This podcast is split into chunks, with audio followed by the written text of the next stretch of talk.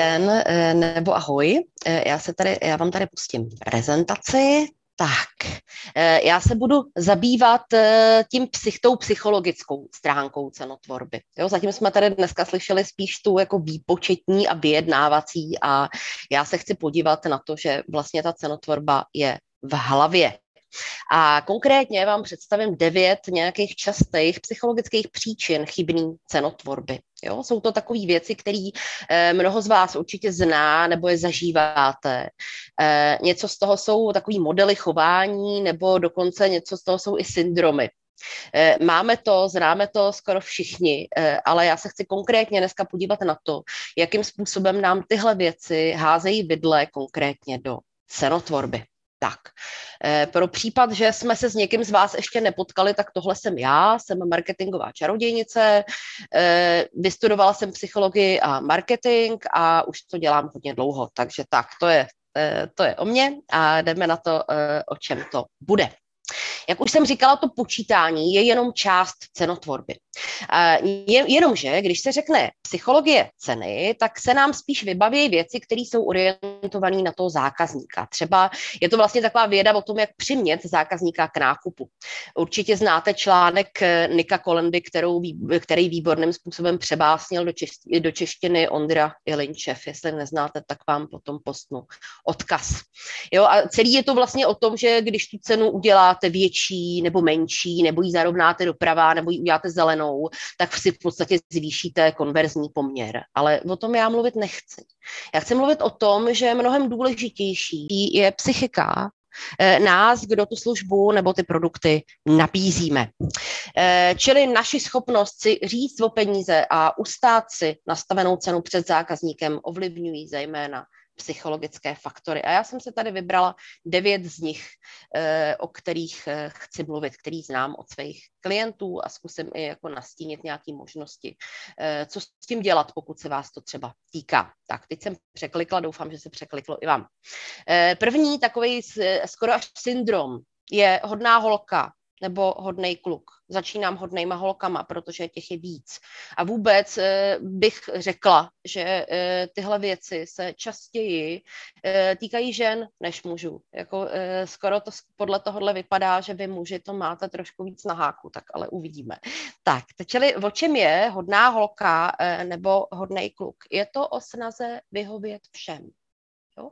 A když nabízíte službu a chcete hlavně vyhovět svým zákazníkům, tak na tu cenotvorbu to má poměrně devastující účinky, protože samozřejmě slevujete, i když to vůbec není potřeba. Držíte cenu nízko, eh, bojíte se zdražit, vycházíte těm klientům maximálně vstříc, eh, zvedáte telefony v sobotu večer a vůbec jako nemáte jasné hranice. Eh, za spoustou těchto věcí stojí něco, co známe z dětství.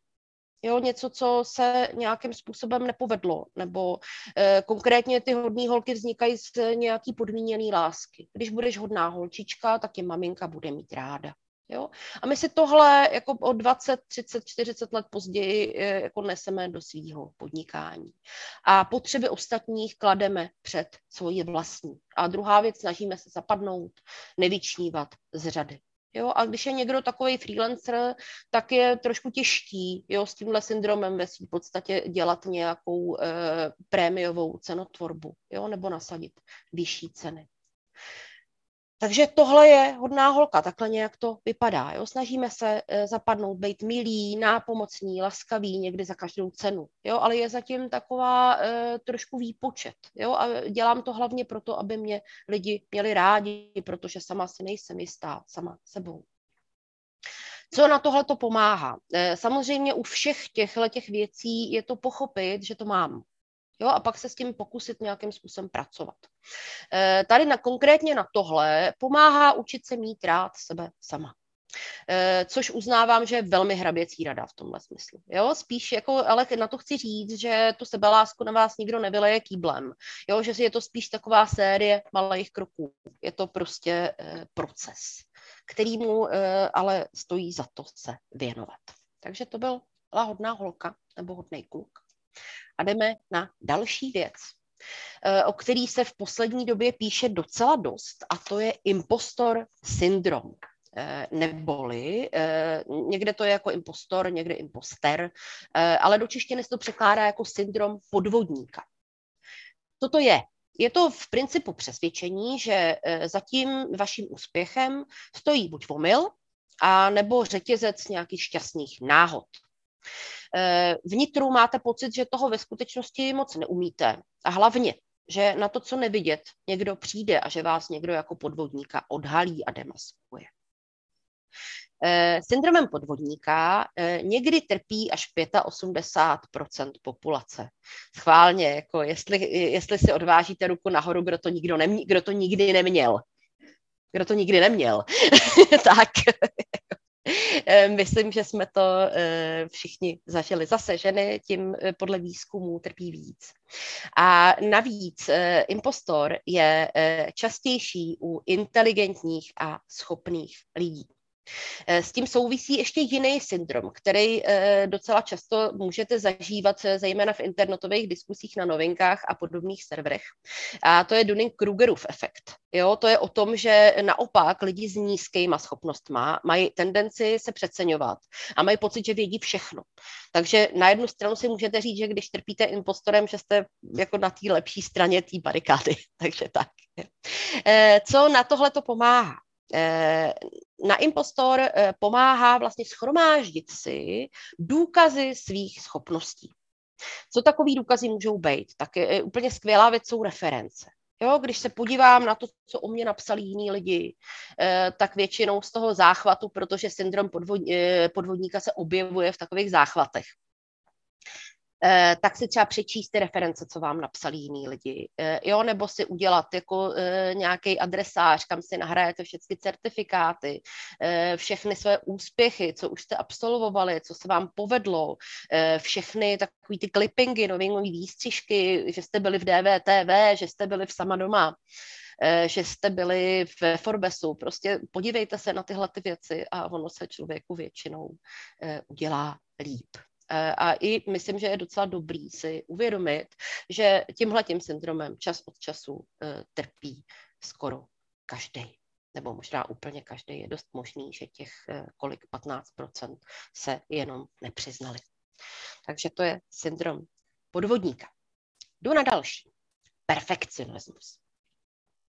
Takový perfekcionismus nebo vlastně snaha o dokonalost vypadá v podnikání jako super věc, že?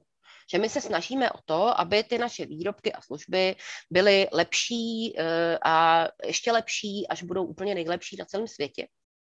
Eh, je úplně skvělý eh, být jako dobrý profesionál a mít vysoké standardy a ještě pořád vylepšovat.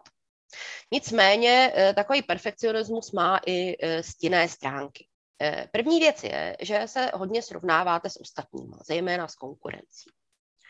Eh, Vaše Lorenz dneska mluvil o tom, že jako je dobrý se podívat, za kolik eh, konkurence nabízí výrobky a služby. To samozřejmě dává smysl, ale něco jiného je tu konkurenci vlastně sledovat každý den a to většinou, většině lidí na náladě nepřidá.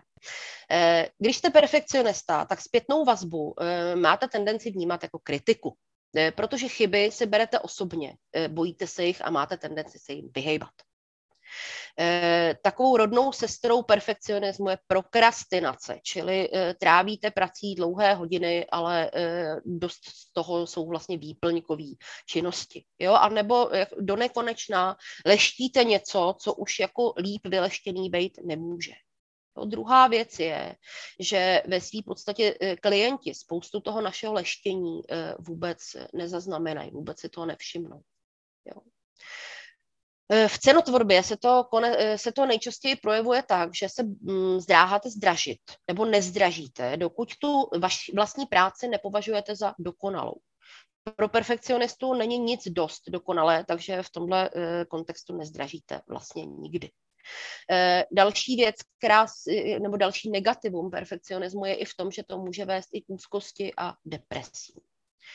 Eh, v momentě, kdy si uvědomíte, že tohle to máte, tak to, co hrozně pomáhá, je takový ten přístup hurá chyba. Jo, že sledujete jako a super, teď jsem to úplně zvorala, teď jsem udělala chybu a e, poklepat si po rameni, ale teď se mi to povedlo, ta chyba. E, to je jedna věc. A druhá věc, e, která se na to hodně doporučuje a z vlastní zkušenosti můžu říct, že funguje, je trénink nedokonalosti. Jo, že třeba jako pošlete e-mail, v kterým víte, že jsou dva překlepy a vy ten e-mail prostě překonáte se. Prostě hecnete se a ten e-mail pošlete. Jo, nebo jako e, víte, e, dáte si třeba časový limit, že tu prezentaci budu leštit jenom do tehdy a do tehdy. Jo, a pak už ji prostě vypustím. Nebo pak už prostě zmáčknu to tlačítko publikovat, ať už ten, web, ať už ten blogový článek vypadá, jak vypadá. Jako chce to fakt trénink, ale docela se to vyplatí. Jdem na další věc a to je mentalita oběti. Eh, samozřejmě eh, nepolituješ-li se sám, nikdo jiný to za tebe neudělá a rozhodně ne tak dobře. To je jako druhá věc, jo? ale eh, některý lidi tohleto, tenhle ten model chudák já ve své podstatě povýší na jako hlavní konverzační téma, kterým se zabývají. Jo? A mentalita oběti je o tom, že to je takový pocit, že za všecko, co se nám v životě děje, může někdo jiný a že my chudáci nad tím vůbec nemáme kontrolu.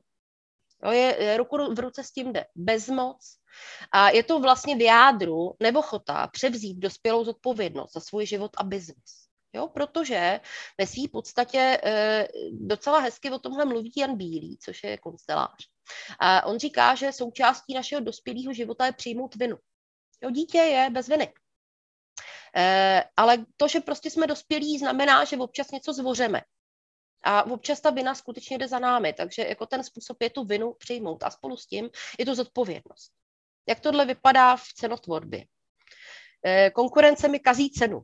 Jako někdy fakt kazí, ale jako e, velmi často e, jsou to fakt stížnosti, s kterými, e, s, který jsou prostě jenom stížnosti. Nebo e, oni ty potvory zákazníci to vůbec nekupují. Já se tady tak snažím s nějakýma produktama a službama, ale prostě vůbec to nepadá na úrodnou půdu. I tahle věc hodně často pramení z nějakých traumatických nebo těžkých událostí v dětství. Jo? E, co pomáhá v tomhle případě? E, já mám jedno takového klienta, je to báječný pán, nicméně když tady byl poprvé, tak prostě fakt jsme jeli tohle. Jo? A já už jsem mu to začala vracet. Já jsem říkala, co to děláme? Zase hrajem chudák já. On se vždycky zarazil a vrátili jsme se zpátky. Eh, dneska eh, v podstatě tenhle ten eh, přístup skoro úplně opustil a jako jede úplně úžasně, dělá na nových webových stránkách a tak dále. Nicméně to, co pomáhá, je uvědomit si, že to dělám. A druhá věc, uvědomit si, protože tyhle věci většinou neděláme samoučelně, co nám vlastně to zastávání té role oběti přináší do toho života a co nám naopak bere jo, a zaujmout k tomu jako vědomě zodpovědný, eh, postoj. Prostě já si za to můžu a já eh, jsem, protože podnikatel eh, v principu jako je člověk, který řídí svůj život, svůj biznis, jo, takže vlastně vědomě si z té role toho, té oběti vystoupit a vstoupit si do role toho podnikatele, který řídí svůj život. Jdeme na další věc, další věc je FOMO. E, FOMO je zkratka a je to zkratka z anglického Fear of Missing Out, čili strach z toho, že o něco přijdeme. Eh, hodně často je to třeba o akcích, které nemůžeme navštívit, nebo o blogových článcích, které nestíháme číst, nebo o tom, co se děje na sociálních sítích a my u toho nejsme. Eh, často se taky vlastně využívá v marketingu jako nástroj, jo? protože eh, když dáte časově omezenou slevu, jo, nebo posledních pět kusů v akci, jo, nebo pracujete se, se celebrity marketingem, kdy využíváte různých influencerů, jo, nebo děláte limitovaný edice, tak vlastně jako využíváte FOMO ve svůj prospěch. Jo? A já chci mluvit spíš o tom, eh, jako jak to FOMO nám hází klacky pod nohy. A ono se vlastně může eh, projevit jako neschopnost se rozhodnout. Jo? Typicky třeba, kdo je vaše cílová skupina. Hodně podnikatelů, s kterými se potkávám, to neví. Prostě si nedají ten čas a tu práci si nějakým způsobem vydefinovat, kdo jsou uh, jejich srdcoví klienti, se kterými chtějí pracovat. Ale častěji se děje to, že třeba, já nevím, někdo si uh, určí jako cílovou skupinu maminky malých dětí. Ale říká si, no ale ona ta skupina je relativně malá a já vlastně tím, že cílim na maminky malých dětí, tak vlastně přicházím o ty ostatní cílové skupiny. Takže možná bych to mohla rozšířit i na maminky větších dětí. A vlastně oni i ty nematky by to mohly využít. A když o tom tak přemýšlím, tak on by to moji službu mohl využít i chlap. Jo, a jako z vaší původní jako uh, úzké cílové skupiny vám uh, samozřejmě zbyde uh, poměrně uh, široká a vágní definice, s kterou už se velmi obtížně pracuje. Jo. E, další věc, e, kde nám to FOMO hraje, na který sociální sítě má smysl být. Jo, člověk vedený FOMO je na všech e, a pak e, je zahlcený a diví se, že to nestíhá, anebo že ta jeho prezentace není tak kvalitní, jak by si představoval. Jo, oni se taky kombinují, že pak do toho naskočí ten perfekcionismus a už jedem. E, nebo který služby a produkty chceme nabízet. Jo, že prostě tenhle ten produkt se sice moc neprodává, ale když ho teďka zruším, tak přijdu o ty peníze, který by mohl hypoteticky vydělat. Jo? A e, u celého toho, e, princip toho FOMA je o tom, že žijeme v hypotetických e, představách, v tom, o tom, co by mohlo být, místo toho, co je. Jo? Čili to, co pomáhá, je prostě se vrátit do té přítomnosti, je to, co je. A e, jak by se řeklo v obrázcích českých historie, se s tím smíš, prostě po něco přijdeš vždycky. Takže, takže tak, takže to je fear of missing out. E, další věc, strach z odmítnutí. A to už je docela těžká a závažná věc, která se hodně často projevuje jako strach být vidět.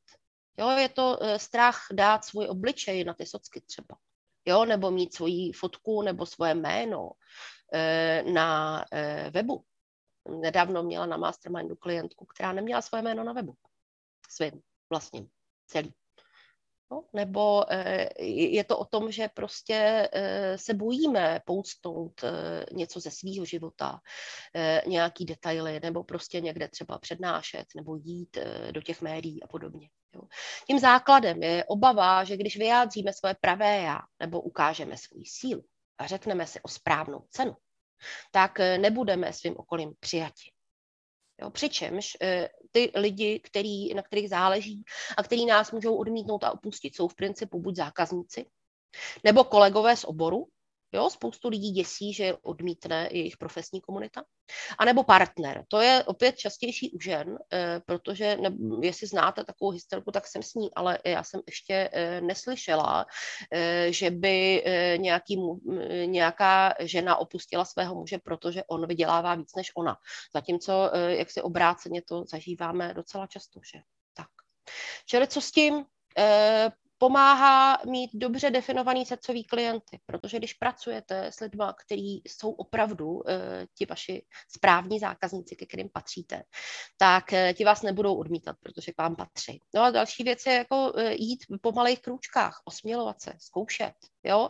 Když jsem jako, teď jsem byla sama doma, tak příště zkusím to DVTV nebo obráceně podle toho, co je pro vás víc. Takže tak, takže to je další věc sedmá záležitost může vypadat, jako že mezi tyhle ostatní uh, úplně nepatří, ale uh, ono je to o tom, že některé strachy nejsou ani vaše. Přesto je máte a přesto jsou úplně reální. Takový ty finanční bloky, neboli money bloky, se totiž mají tendenci dědit z generace na generaci, a to dvěma způsoby. Některý získáváme úplně napřímo od rodičů. Jo, že když se podíváte na svoje e, jako finanční návyky nebo svoje chování vůči penězům, e, tak zjistíte, že jste nějakým způsobem buď odrazem e, většinou jednoho z rodičů, nebo tam najdete nějaký prvky obou, a nebo naopak zjistíte, že jste se vymezili úplně na druhou stranu, abyste jako fakt nebyli jako ty svý rodiče. Jo, oklikou se k tím většinou vrátíme, ale jako to už je druhá věc. A pak je e, druhá skupina takzvaných jako money bloků, který získáváme od těch vzdálenějších předků, jo, který jsme třeba už nezažili osobně, nikdy nepotkali. A v principu naši předkové měli těžký život. Jo, měli tvrdou práci, měli třeba nějaký dluhy, jo, nebo e, mě, neměli vůbec žádnou zkušenost s podnikáním, protože to třeba byli zaměstnanci nebo nějaký rolníci, nebo pracovali ve fabrice, jo, a nebo tu zkušenost měli špatnou, Jo, že třeba prostě pradědeček e, zastavil chalupu, aby mohl podnikat a pak o tu chalupu přišel. A ono se to táhne takhle tím rodem jako červená niť. A i když se o tom moc nemluví, tak my to vlastně cítíme. Jo, my to jako nějak emočně vnímáme a máme to nějakým způsobem v krvi, máme to fakt v DNA, tyhle věci. Jo? Takže eh, je dobrý si třeba uvědomit, eh, jako, co jsou ty věci, jak to zní, eh, jak, co vlastně je to, co si od těch předků neseme.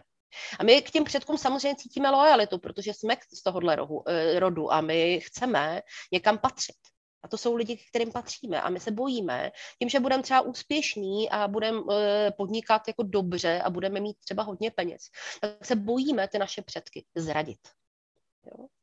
Takže je hrozně těžký se od těch jejich finančních bloků odstřihnout. Pomáhá odpustit.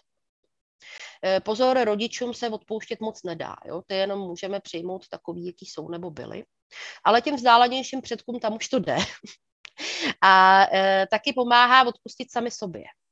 A nebo si udělat nějaký rituál. Jo, jako zajděte na hřbitov se svíčkou, poděkujte. Jo, přece jenom, kdyby nebylo těch předků, i s všema jejich jako money blokama, tak vy byste tady nebyli, a ne, nebo my bychom tady nebyli a nevypadali bychom tak, jak vypadáme. A nemohli bychom fungovat tak, jak funguje. Takže to jsou, eh, to jsou eh, naši předkové.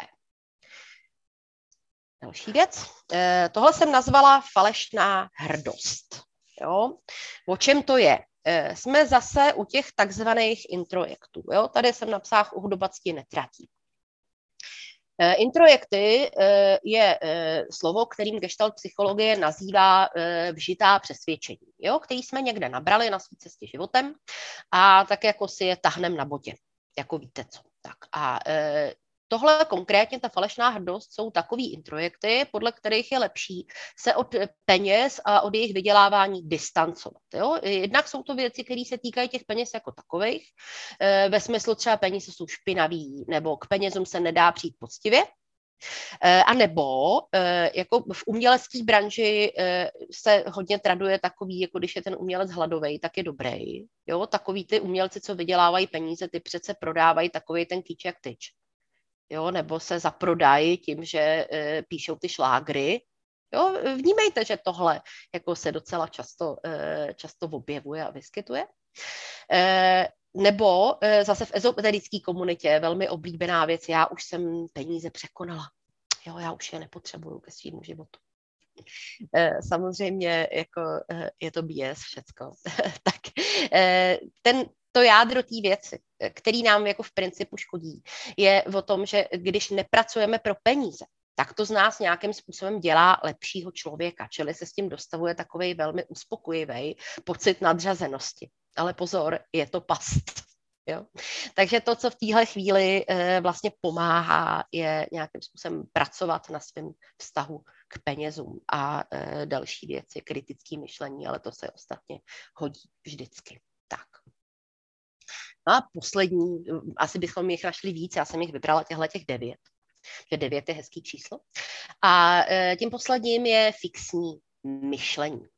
E, pojem fixní myšlení pravděpodobně budete znát z knížky Karol Dvekový Nastavení mysli, což je kniha, která vyšla před pár lety u Melvillů.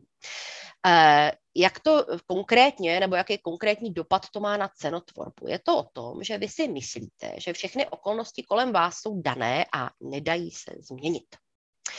Já jsem eh, několikrát v životě školila eh, cenotvorbu pro různá profesní združení. A musím teda bohužel konstatovat, že to bylo dost podobné protože spousta těch lidí mi psala do komentářů věci jako, eh, no, eh, ty pravidla výběrových řízení jsou prostě taková, jo, nebo prostě takhle eh, to v našem oboru chodí. A vy, milostivá paní, o tom našem oboru asi moc nevíte, když říkáte takovýhle věci. Jo, nebo lidi se při nákupu řídí hlavně podle ceny. A tak to prostě je. Jo? A ve své podstatě spousta těch lidí, kterým jsem se snažila to nějakým způsobem odargumentovat, to má v té hlavě zalígrovaný takovým způsobem, že tu myšlenku, že by to třeba šlo udělat jinak, jo? že by třeba šlo jako nezáviset ze 100% na výběrových řízeních v jakýmkoliv oboru, jo? nebo že by prostě to šlo udělat jinak, eh, tak prostě si vůbec nepřipustí. Jo? Takže eh, pomáhá si to uvědomit jo? a vlastně si položit lepší otázku. To je taky jako scénka z jednoho mastermindu, kde jsme dělali intuitivní pricing Intuitivní pricing mimochodem je technika, kterou dělá Denis, nebo která pochází od Denis Duffield Thomas. Předvádím ji v tom videu z té Ostravy, jak je to věřte, nevěřte. A v podstatě tam jsme dělali tohle a vlastně jedna klientka dospěla k tomu, že její kurz má stát 4,5 tisíce. První, eh, první reakce byla no to v žádném případě, ale pak se na to podívala z druhé strany pod eh, vlivem jako eh, ostatních účastnic Mastermindu a najednou si položila otázku, co musím udělat, aby ten můj kurz mohl stát tolik. Jo? A to už je otázka, která vás někam dovede, protože vy najednou začnete přemýšlet o věcech, které můžete ovlivnit a které můžete změnit a které vám jako v tomhle smyslu můžou fungovat. Jo? Takže e, to bylo devět e, nějakých mentálních modelů nebo syndromů, který e, můžeme mít Eh, a když to shrnu ještě, co pomáhá, tak první věc, eh, jak jsem o tom třeba mluvila, tak nějaký s váma rezonoval víc a nějaký mín, tak si zkuste třeba uvědomit, že se vás některý z nich eh, třeba může týkat. Druhý bod, začněte si to všímat. Jo, všímejte si, jak se to projevuje, kdy to dostáváte třeba, jako, nebo kdy vás tyhle ty myšlenky napadají a pište si to někam jo, někam eh, do Google dokumentu nebo do sešitku a tak dále. Eh, a oni dost často jsou nějaký eh, příčinou, můžou být různý, jak jsem říkala, těžké události z dětství, různý traumátka jo, a podobné věci. Takže na nich pracujte. Není hamba najmout si kouče, terapeuta, psychoterapeuta, člověka, který vás s tím provede protože vy sami i vaše cenotvorba vám ve finále poděkují. Takže to je ode mě vše. Kdybyste mě třeba hledali na webu, tak mě najdete třeba tady.